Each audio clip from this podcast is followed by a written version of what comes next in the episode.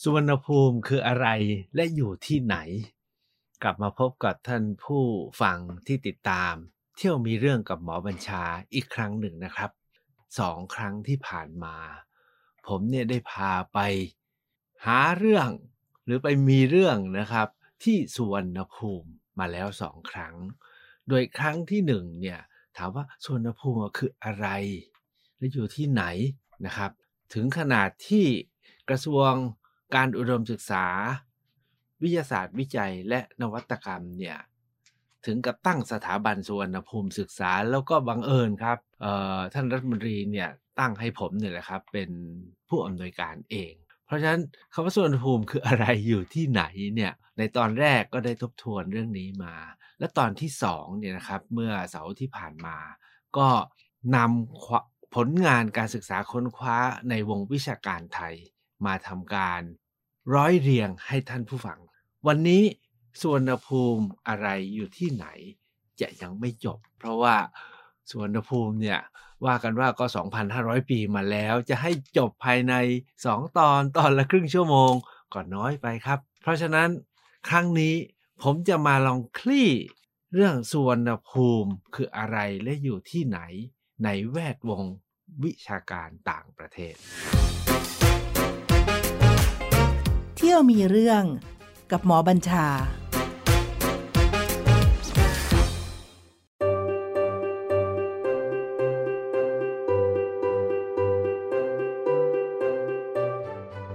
ก็บังเอิญฮะ ในงานของนักประวัติศาสตร์ไทยที่ผมไปค้นเนี่ย ก็พบว่าล้นเกล้ารัชกาลที่ 4 ท่านเริ่มเมื่อ 2455 นะครับ ก็คือ 109 ปีที่แล้ว ปรากฏว่างานต่างประเทศที่ผมไปคุยไปค้นจนเจอนะครับ ชื่อหนังสือเล่มนี้ครับ เป็นหนังสือที่ถ้าใครทำเรื่องสุวรรณภูมิเนี่ยนะก็จะอ้างกันทั้งหมดแหละครับ ชื่อว่า The Periplus of the Eritrean Sea ว่าด้วยตำราการเดินทางในทะเลแดง นี่คือตำราเดินคู่มือคู่มือเดินสมุทรนะฮะในทะเลแดง อันนี้เป็นของกรีกนะครับว่ากันว่าเขียนเมื่อเมื่อ ราวๆ2,000กว่าปีที่แล้ว แล้วก็มีฉบับที่ผมไปเจอเนี่ยฉบับแปลเมื่อ 2,455 โดยวิลเฟรดเอชชอฟนะฮะในนี้นะครับเป็นหนังสือเล่มที่ถูกอ้างมากที่สุดเวลาพูดถึงเรื่องสุวรรณภูมิของโลกตะวันตกนะครับ เพราะว่ามันมีคำอยู่คำหนึ่งที่ปรากฏอยู่หลายครั้งมากคำนั้นก็คือใครเส C H R Y S E ใครเซใครเสแปลว่าอะไรฮะแปลว่าทอง ในหนังสือเล่มนี้เท่าที่ผมพยายามอ่านนะครับ ผมเนี่ยก็ตามหาหนังสือต่างประเทศที่มีชื่อว่าสุวรรณภูมิสุวรรณทวีป หรือเกี่ยวกับการค้าที่ข้ามแถวแถว เอเชียอาคเนย์นะครับเพื่อเราจะค้นเนี่ยว่าสุวรรณภูมิตกลงคืออะไรแล้วอยู่ตรงไหนนะครับปรากฏว่าหนังสือที่ผ่านตาเป็นร้อยเล่ม แต่เอามาย่อยเนี่ยประมาณประมาณ 40 3 40 เล่มนะครับนี่เป็นเล่มแรก เล่มนี้ผมขอเอาเฉพาะที่ผมจัดจับนะครับท่านเขียนเป็นย่อหน้าย่อหน้าย่อหน้านะครับมีย่อหน้าที่พูดถึงสุวรรณภูมิ แล้วก็ถูกอ้างมากที่สุดค่อยๆฟังนะครับ หินสีมีค่าทุกชนิด เพชรซัฟไฟกระดองเต่าซึ่งมาจากเกาะไครเส และหมู่เกาะตามชายฝั่งดามิริกาแลกกับเหรียญบุษราคำผ้าเนื้อบาง ตุ๊กตาลีนิน พลวง ปะการัง แก้วดิบ ทองแดง ดีบุก ตะกัววายหอระดาน ออพิเมนต์ ข้าวสาลี เรือที่ไปยังไครเสรวมทั้งไปยังลุ่มแม่น้ำคงคา ซึ่งมีขนาดใหญ่มากเรียกโคลันเดีย โดยบริเวณนี้มีการนำเข้าสินค้าแทบทุกอย่างจากแอเมริกา และที่นำเข้ามาจากที่อื่นๆ แม้กระทั่งจากอียิปต์และจะเห็นปากแม่น้ำคงคาซึ่งระดับน้ำขึ้นลงในลักษณะเดียวกับที่แม่น้ำนาย โดยนับเป็นแผ่นดินสุดท้ายก่อนที่จะถึงไครเส มีเมืองท่าชื่อว่าคงคา ซึ่งสามารถหาอบเชยชนิดหนึ่ง ชื่อมาลาบาทรัม แกงเจติก สไปค์หนัทไข่มุก ผ้ามัสลิน เนื้อดี ทุกชนิดจนได้ชื่อว่าจากคงคา โดยกล่าวกันว่าแถบนี้มีเหมืองทองคำรวมทั้งมีเหรียญทองคำที่เรียกว่าคาดิส โดยที่ฟากตรงข้ามกับแม่น้ำนั้นมีเกาะกลางทะเล ที่กล่าวกันว่าเป็นปลายสุดแดนตะวันออกที่มีมนุษย์อาศัย ภายใต้เขตที่พระอาทิตย์ขึ้น ที่เรียกว่าไครเสและมีกระดองเต่ากระที่ดีที่สุดในทะเลอิไรเทนโดยที่ทางเหนือขึ้นไปซึ่งสุดทะเลคือ THIS เนี่ยในที่นี้หมายถึงไทเน่ หมายถึงคาเท่ หมายถึงจีนนะครับ ซึ่งมีมหานครใหญ่มากชื่อไทเน่ อันเป็นแหล่งที่ไหมดิบ เส้นไหมและผ้าไหมทั้งหลายถูกซื้อ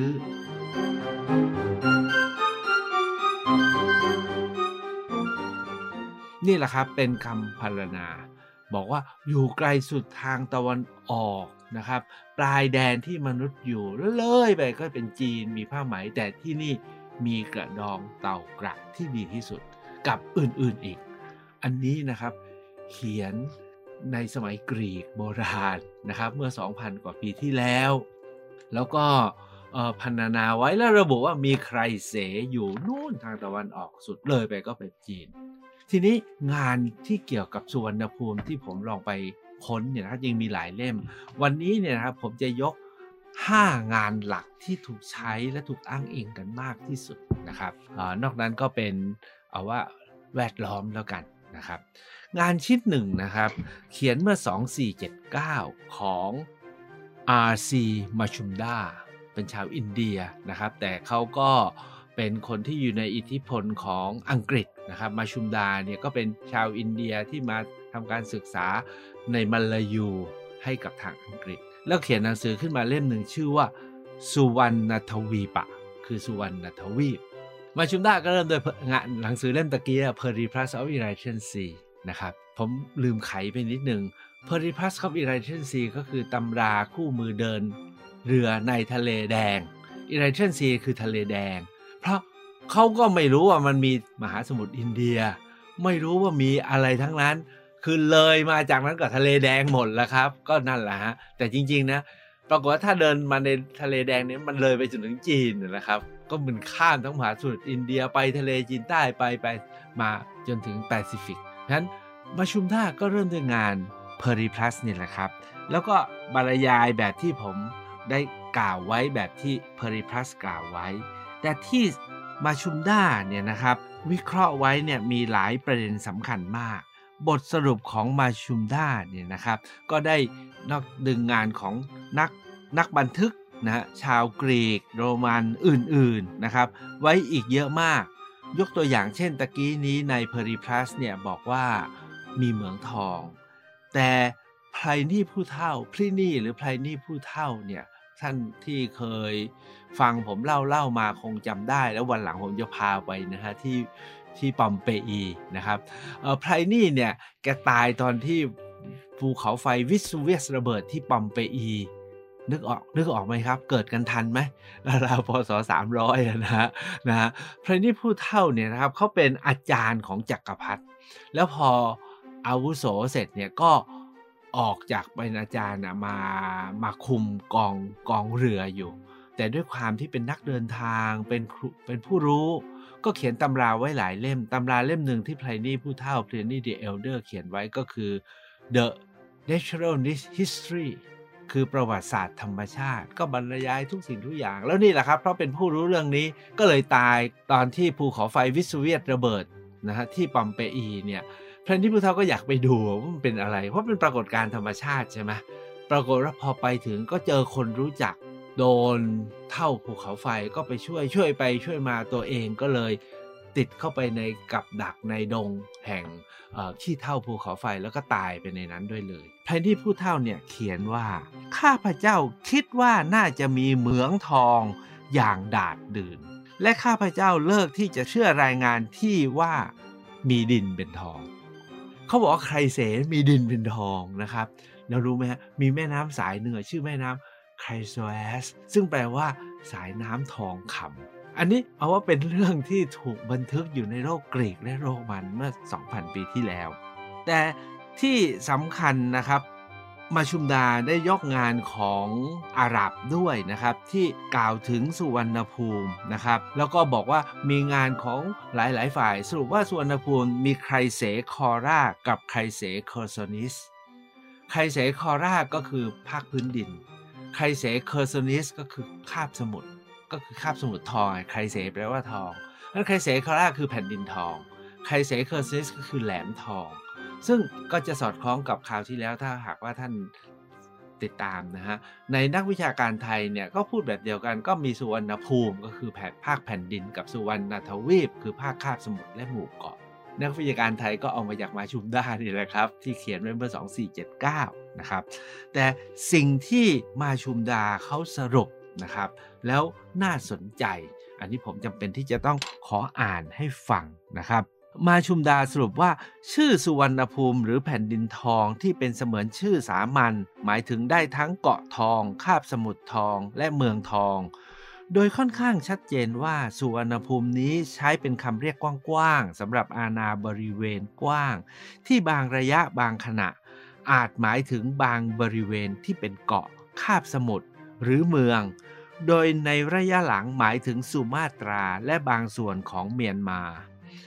การที่จะรู้ขอบเขตของสุวรรณภูมิจึงจำเป็นจะต้องนำสถานที่ต่างๆ ที่รู้ชัดมาประกอบในการตอบถึงที่มาทั้งชื่อปฐมภูมินี้ รวมทั้งชื่ออื่นๆที่ตามมาดังที่เพริพลัสได้ระบุไว้ชัดว่าใครเสอยู่เลยคงคาไป แม้ไม่บอกขอบเขตอื่น เช่น บนแผ่นดินหรือเป็นเกาะ แต่ทางตอนออกที่สุดแดนอยู่ของมนุษย์ ทางตอนเหนือคือจีน ขณะที่โทเลมีบอกว่าอยู่บนทางข้ามคงคาของอินเดีย ซึ่งรวมทั้งเมียนมาอินโดจีน กับบูเกาะมาเลด้วย โดยไครเสเคอร์โซนิสของโทเลมีนั้น ชัดเจนว่าคือคาบสมุทรมาเลย์ ส่วนไครเสคอรา นั้นเป็นอื่นไปไม่ได้นอกจากตอนเหนือของไครเสเคอร์โซนิส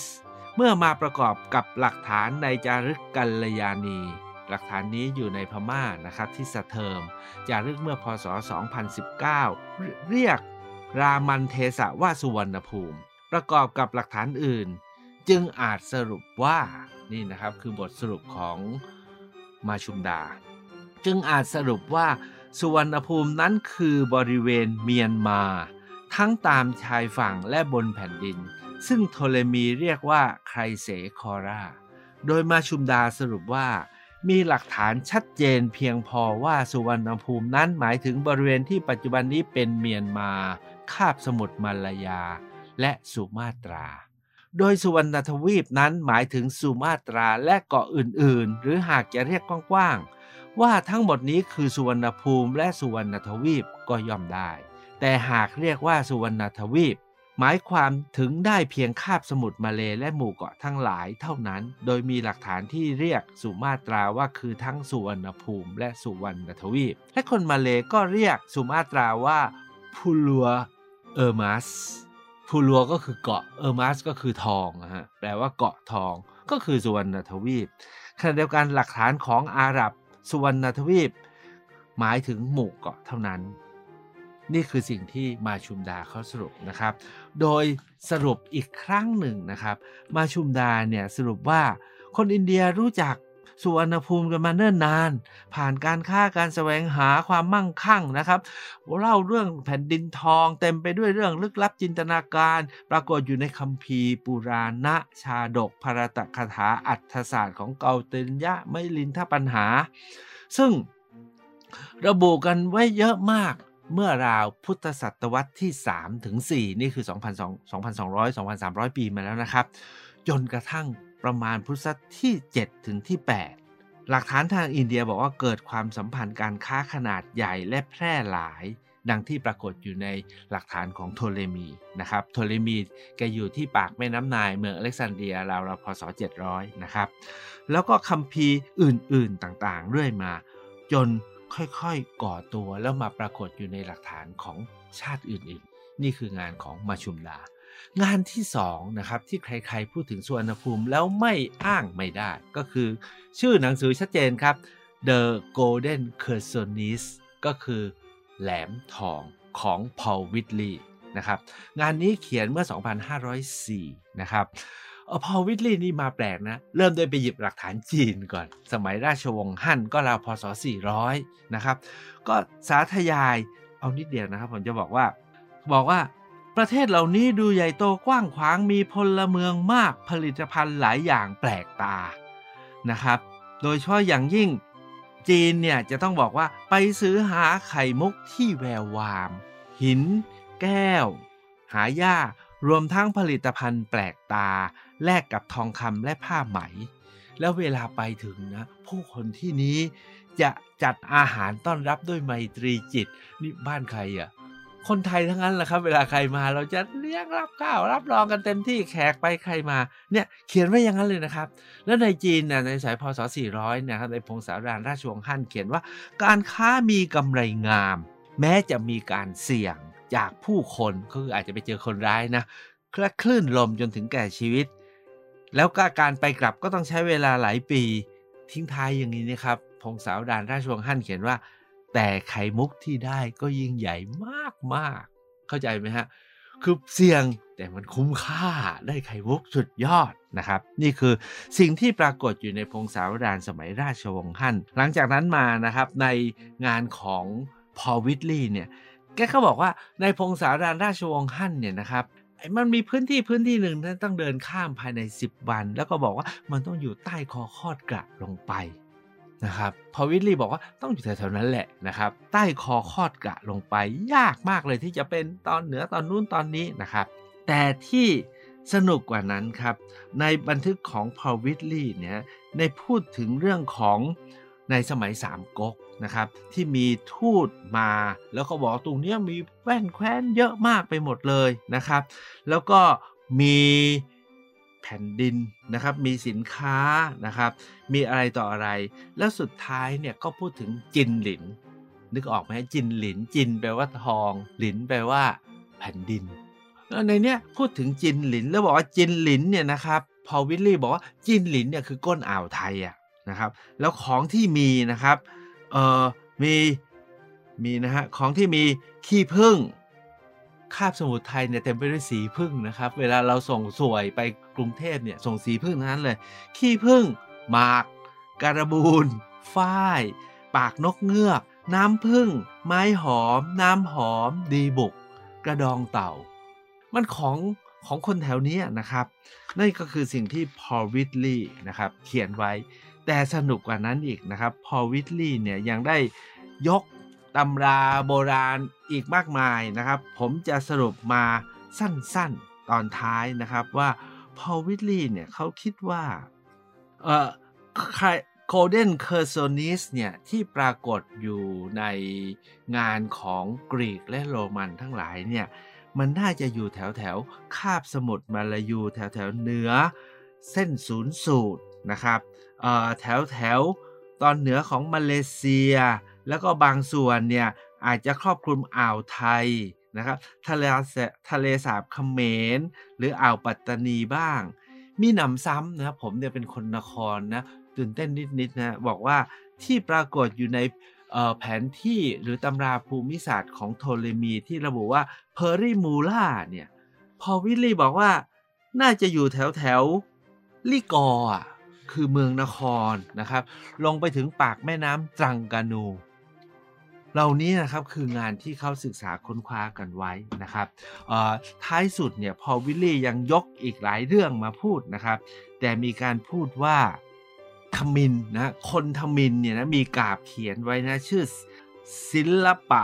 ทิกรัมนะครับ เป็นกาบของทมินพูดบอกว่าเมื่อเข้าถึงอินเดียใต้ซึ่งมีลมตะวันตก ลมตะวันออกพัดโบกนำกลิ่นหอมของไม้หอม พร้อมผ้าไหม ไม้จันเครื่องเทศและการบูนนะครับ ต่างพามาเร่ขายกันบนเรือ พอวิลเลียมนี่ของพวกนี้มันมันมาจากเอเชียตะวันออกเฉียงใต้ทั้งนั้นแหละ แล้วก็น่าจะมาจากสวนภูมินะครับนั้นนี่ก็คืองานที่ 2 ที่ผมยกมาอ้าง งานที่3นะครับที่อยากจะชวนท่าน ติดตามสักนิดหนึ่งนะครับ เอาแบบกระชับเลยนะครับ ชื่อ The Winds of Change นะครับ Buddhism and Maritime Link in Early South Asia อันนี้ของฮิมันชูประภาเรนะครับ เธอเขียนเมื่อ 2537 โดยสรุปนะฮะ เธอบอกว่า ดินแดนแถบนี้นะอยู่ในระบบการแลกเปลี่ยนผลิตภัณฑ์ของดีกันมาแล้วตั้งแต่ 5,000 ปี 5,000 ปีนะครับ ยาวไปตั้งแต่ลุ่มแม่น้ำสินธุไปจนถึงอียิปต์กรีกนะครับ แล้วก็มาถึงเขตนี้เพราะมีของจากที่นี่หลุดไปถึงอินเดีย แล้วหลุดไปถึงอียิปต์และกรีกนะครับแต่ที่สำคัญก็คือพอมาถึง 2,500 ปีที่แล้วนี่แหละครับ มันเกิดระบบการค้าอย่างเป็นระบบขึ้นนะครับ แล้วฮิมันชูประภาเรบอกว่า ในงานของอินเดียเนี่ยพูดชัดครับว่าสุวรรณภูมิเนี่ย อยู่ในเอเชียตะวันออกเฉียงใต้แน่ แล้วเป็นปลายทางของการค้าที่คุ้มค่ามากเข้าใจคำนี้ไหมคุ้มค่าไปแล้วคุ้มแม้จะเสี่ยงเหมือนตะกี้ที่ทางจีนว่านะครับ มีสถานที่ต่อเรือมีท่าน้ำสำหรับลงเรือเดินมหาสมุทรและมีอีกหลายสิ่งหลายอย่าง แต่ที่สำคัญที่สุดก็คือฮิมันชูประภาเรบอกว่าที่นี่เป็นดินแดนแห่งทองคำ เป็นดินแดนแห่งความมั่งคั่งและร่ำรวย และชี้ว่า การมั่งคั่งและร่ำรวยของดินแดนนี้เกิดขึ้นมาเพราะการเผยแผ่ของพระพุทธศาสนาที่มีพ่อค้าจำนวนมากนะครับ ในอินเดียตั้งแต่สมัยพุทธกาลเนี่ยเรารู้จักในอาณาถาพินทิกาเศรษฐีนะฮะนางวีสาขานี่ก็เป็นเศรษฐีนีนะครับเศรษฐีนีทั้งนั้นแหละครับที่ไปอุปถากพระพุทธศาสนา เพราะอย่าลืมนะครับในสมัยพราหมณ์เนี่ยเศรษฐีพ่อค้าเนี่ยเป็นวันหน้าต่ำฮะวันหน้าสูงก็มีกษัตริย์กับพราหมณ์ พ่อค้าสูตรมันไม่ไม่ถึงขั้น พอพุทธศาสนาเปิดเท่านั้นแหละครับ พ่อค้าเนี่ยโอ้เปิดพื้นที่ก็ทำการค้าแล้วมั่งคั่งใหญ่ แล้วก็ตอนนั้นแหละครับก็เลยก็ไปอุปถากการพระศาสนา แล้วเวลามาค้าขายก็เอาพระพุทธศาสนามาด้วยเพราะฉะนั้นฮิมันชูประภาเรบอกว่า การเติบโตตั้งมั่นของสุวรรณภูมิเนี่ยผ่านการค้าและพกพาพระพุทธศาสนามานะครับ แล้วหลังจากนั้นก็ตั้งมั่นฮิมันชูประภาเรซึ่งตั้งชื่อหนังสือ The Wind of Change เพราะทั้งหมดเกิดการเดินทางด้วยเรือ และเกิดการเปลี่ยนแปลงใหญ่กันทั้งอนุทวีปอินเดีย แล้วมาถึงสุวรรณภูมิด้วยนะครับ งานชิ้นที่ 4 ที่ผมจะหยิบยกมาในรอบนี้นะครับ คืองานที่ท่านอาจจะนึกไม่ถึงแต่ผมไปเจอแล้วผมโอ๊ยไม่อ่านไม่ได้นะครับ คือหนังสือของราอูแมคลอฟลินนะครับ เมื่อ 2557 ชื่อหนังสืออาจจะไม่เกี่ยวเท่าไหร่ แต่ผมเอะใจ ชื่อหนังสือว่า The Roman Empire and the Indian Ocean The Ancient World Economy and the and the Kingdom of Africa หนังสือเกี่ยวกับแอฟริกานุนแต่ในนี้มันพูดถึงความสัมพันธ์ของดินแดนอินเดีย และโยงมาจนถึงอินแดนที่เลยอินเดียมาคือเอเชียตะวันออกเฉียงใต้ ที่มีความสำคัญต่อโลกโรมัน เพราะทราบไหมครับ โลกโรมันเนี่ยนะครับ สินค้าหนึ่งในสามที่เข้าไปบำรุงโรมันเนี่ยครับ รายได้หนึ่งในสามที่ไปเลี้ยงกองทัพเลี้ยงโรมันเนี่ยหนึ่งในสามเนี่ยมาจากการค้าที่มาจากตะวันออกเฉียงใต้เอเชียตะวันเอเชียมาจากอินเดียและเอเชียตะวันออกเฉียง แล้วการค้านี่มันพันล้านนะครับ นี่เหตุการณ์เมื่อ 2,000 ปีที่แล้วนะ พันล้านซัสเตอร์ผมไม่รู้มาอัตรามาตรานี้เรียกว่าอะไร แต่พันล้านนะครับ ประมาณ 600 ล้านเนี่ยไปจากการค้าต่างประเทศ และอินเดียและเอเชียตะวันออกเฉียงใต้ แล้วเขาบอกว่าสินค้าที่ไปจากทางนี้นะครับพอไปถึงโลกโรมันนะกำไรร้อยเท่า มันน่ามาไหมล่ะนะครับ แต่ที่สำคัญที่สุดเนี่ยนะครับเขาก็พูดว่ามีสินค้ามีของดีอะไรก็ซ้ำเดิม ผมไม่พูดรายละเอียดนะครับ แต่ที่พูดค่อนข้างตื่นเต้นมากและเข้ากับยุคสมัยตอนนี้มากเลยนะครับ ก็คือว่า เกิดการค้าจนวิกฤตมากจนโรมันเนี่ยเรียกว่าแบงค์รับอะ นะคือเจ๊งอะฮะเพราะว่าชอบของดีของหรูจากอินเดียและจีนนะของหรูหราทั้งนั้นนะที่ไปจากสุวรรณภูมิเราด้วยกระดองเต่าเงี้ยนะกำยานมันหรูหราไม่หรูหราไม่รู้จะไปทำอะไรนะครับ ปรากฏว่าเกิดความเรียกว่าขาดดุลทางการค้าถึงขนาดนะครับ สั่งระงับการค้า สั่งห้ามส่งออกทองนะครับ โดยเฉพาะอย่างยิ่งในยุคของลูกของ จักรพรรดิออกุสตุส คือพระเจ้าทิเบรุสนะครับ แต่ทราบไหมฮะเขาบอกว่าเหรียญของจักรพรรดิทิเบรุสเนี่ยนะครับเป็นที่นิยมมากในอินเดีย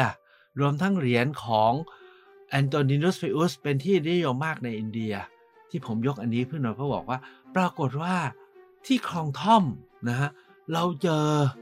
จี้ห้อยคอที่ทำเป็นรูปเหรียญจักรพรรดิทิเบรุสกับจักรพรรดิแอนโตนิอุสเยอะมาก แต่ที่สนุกกว่านั้นแล้วก็จะต้องหยิบยกมาพูดในตอนนี้นะครับ ก็คือว่าโลกโรมันเนี่ยล่มเพราะขาดดุลการค้ากับอินเดียและดินแดนไครเซเนี่ยแหละครับนะครับ แต่ที่สำคัญมันมีอีกอันหนึ่งฮะ เกิดโรคระบาดใหญ่ขึ้น คล้ายๆ กับตอนนี้ครับที่เรากำลังผจญโควิดเนี่ยนะครับแล้วว่ากันว่าตอนนี้พีคกำลังสูงสุดนะครับแล้วกำลังจะลงหรือจะขึ้นเนี่ยอยู่ที่พวกเราทั้งหลาย แต่ผมขอกลับมาที่ยุคนั้น ยุคโรมันเนี่ยในสมัยจักรพรรดิออเรเลิอุสนะครับซึ่งต่อมาก็ประมาณสักร้อยสองร้อยปีเนี่ยนะครับก็เกิดการระบาดใหญ่ของโรคระบาดอะไรก็ไม่รู้ เชื่อว่าติดไปจากเกาะบอร์เนียวครับ แล้วระบาดครั้งนั้นทำให้องค์จักรพรรดิทั้งสองพระองค์ เป็นอาจักรพรรดิคู่นะครับ สวรรคต แต่ที่สำคัญก็คือ โลกนี่รวนมากว่ากันว่าประชากรโลกของโรมันหายไปหนึ่งในสามเช่นเดียวกันกับในจีนก็หายไปหนึ่งในสามด้วยโรคระบาดใหญ่ แล้วจากนั้นล่ะครับ อาณาจักรโรมันก็ล่มสลาย แต่ เรื่องของสุวรรณภูมิ ที่ไปโผล่ไปปรากฏเนี่ย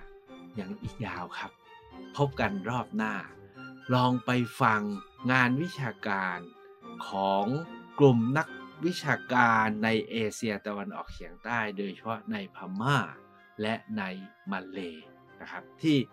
มีการศึกษาน่าสนใจมากนะครับ ส่วนบทสรุปของวงวิชาการต่างประเทศว่าสุวรรณภูมิคืออะไร มีจริงไหม พบกันนัดหน้าสวัสดีครับ เที่ยวมีเรื่องกับหมอบัญชา